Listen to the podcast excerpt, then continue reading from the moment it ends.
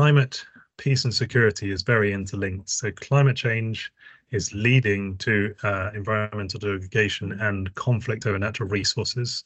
War or conflict is profound and multifaceted, and it affects ecosystems, human health, and climate.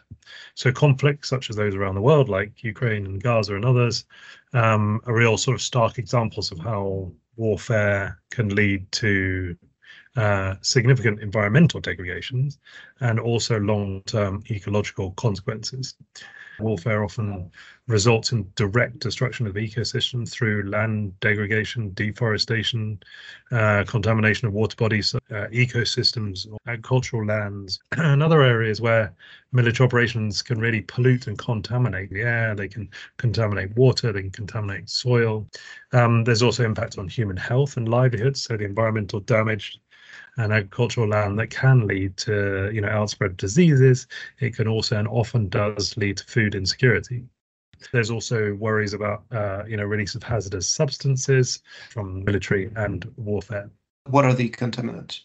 There are contaminants like metals. Uh, there are a lot of um, hazardous waste. Um, there's a lot of chemicals in some of the the gunpowder. There's a lot of materials like magnesium that can go into the water. So there's a whole range of them, um, and and really huge amounts of contamination. Really, in Somalia, you know, for example, we've seen um, water points being, you know, po- poisoned. Actually, sort of, you know, they put poison in the in the water wells to try to, as part of a control and security mechanism. So we can see that its direct impacts then have human health, and then those human health have like livelihood, and that's where you can lead to food insecurity there needs to be an understanding of that leads to uh, long-term insecurity and long-term impact.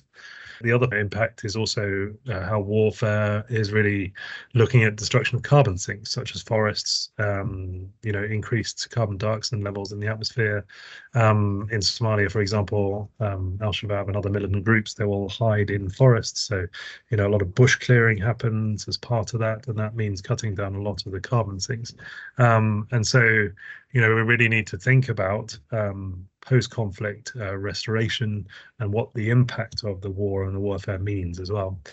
But it also there's also conflicts and, and war can also lead to obviously displacement um, and creating environmental refugees or climate refugees um, and these are often you know uh, are in need of new locations for shelter water food and which puts uh, extra press, pressure on on different or new ecosystems.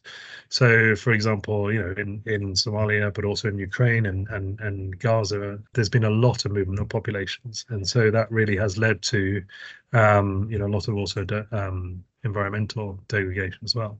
But that that then also leads to biodiversity loss. So, but warfare is also significant um, destructor of biodiversity and local conservation efforts as well. So, protection of wildlife and natural reserves that that often becomes a lower priority. So that can lead to increased uh, poaching, logging, and habitat encroachment. You are climate security expert uh, working within the mission in uh, Somalia. How do you, uh, and at what stage do you assess the dangers and how do you respond to them? I work on mainstreaming, so understanding across security services, military, the UN country team, uh, of the interlinkages to doing climate and conflict. But I also do a lot of work around how do you uh, how do you get data and what's the data and information around the interlinkages between climate and conflict. Um, so we're you know looking at risk climate risk analysis. So we then provide information over the next uh, you know six months, year, five, ten 30 years on what the climate projections are going to look like and what that means for uh, the military and security and as well as you know the the planning development planning. So a lot of my work is around bringing together these security actors looking at state security planning the police planning the military planning. What does that mean um, when we're doing stabilization? Uh, and how do you then bring in um, you know the development funding the climate financing fund to actually think about the long term support to those communities that need it the most and who are most vulnerable to both climate change but also to militant actors.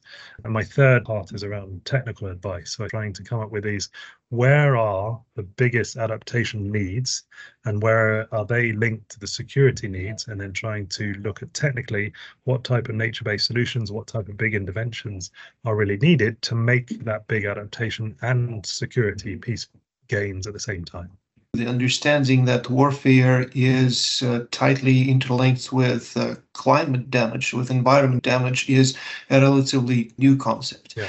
Has your work uh, already provided uh, certain uh, deliverables, uh, whether there is understanding on behalf of conflicting parties that taking environment into account is, should also be part of the rules of the warfare? I mean, I think it's a, it's an ongoing process. I think it's early stage, and I think that there's different levels of understanding and agreement. And I think that it's it's incredibly complicated. In the Somali case, a political perspective, um, there's a lot of understanding and agreement. But then at the local level, we've actually done quite a few pilots now around um, nature-based solutions and uh, peace building, and how do you actually reduce tensions over natural resources that are exacerbated through climate shocks and what sort of nature-based solutions do you need to do to intervene there to make them long-term and make them environmentally sustainable and that will then give you both the sustainability goals and the peace building goals. You know, we now have the GCF visiting Somalia next week. So this is the first, um, so the GCF is the Green Climate Fund.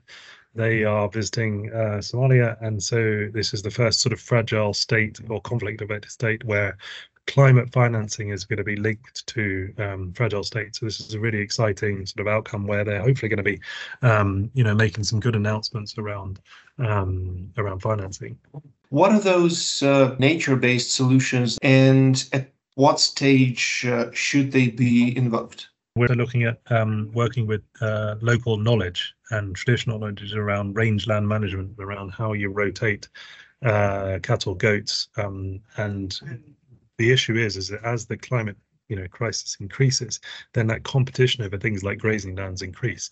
So then you know between clans and between groups um, that brings people much more into this competition over that grazing land. So we're now thinking around things like how do you create a natural resource sharing agreements between groups where they understand the impacts of climate change and the future uh, issues of climate change and where that what's going to happen in the future with uh, a collaboration over the things like grazing lands and areas.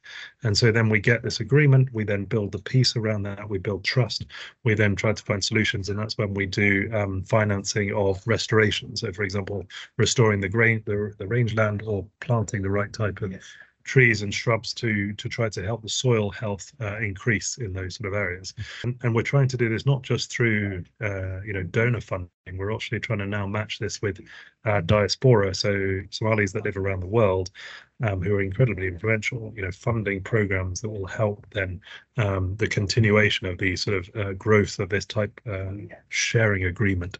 And hopefully that'll lead to a peace building. We then link that to the stabilization uh, games and aims in those areas. And then hopefully um, this sharing agreement can then keep going up. We then work with the districts, the, the states, and then those agreements can continue to go. So that's what we're hoping to see.